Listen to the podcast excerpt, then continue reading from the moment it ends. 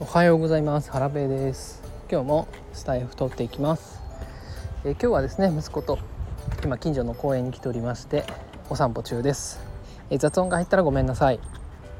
えー、まずは宣伝なんですけどキュートピックス NFT というコレクションを運営しております、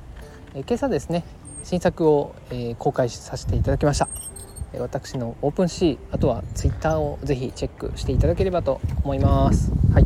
ということで早速本題に入ります、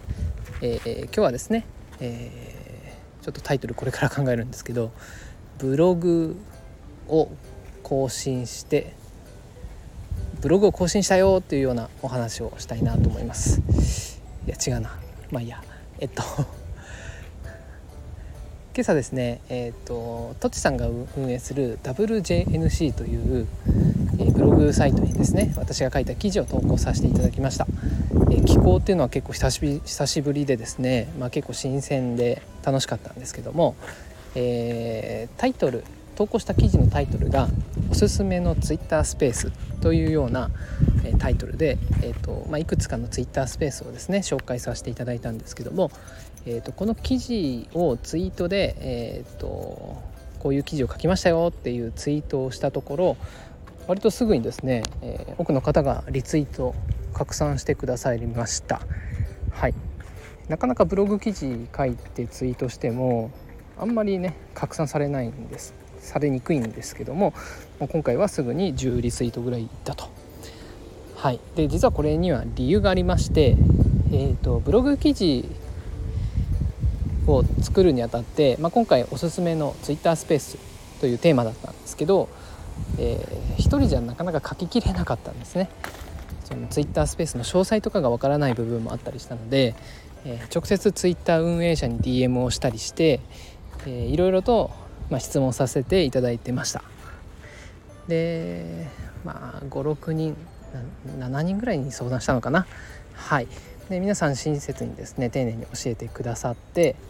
はい、あのそのブログ書ききれるの書くのですね応援してくださってていたんですけどもで今日あのブログが更新できたので、まあ、その報告をさせていただいたところ、まあ、すぐにですねその、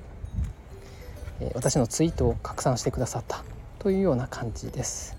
はい、やっぱりそのブログ記事を拡散させる一つのコツになるのかもしれないんですけども多くの方を巻き込むっていうのはありかもしれないですね。まあ、事前に相談することによって、えー、まあ、その記事とか、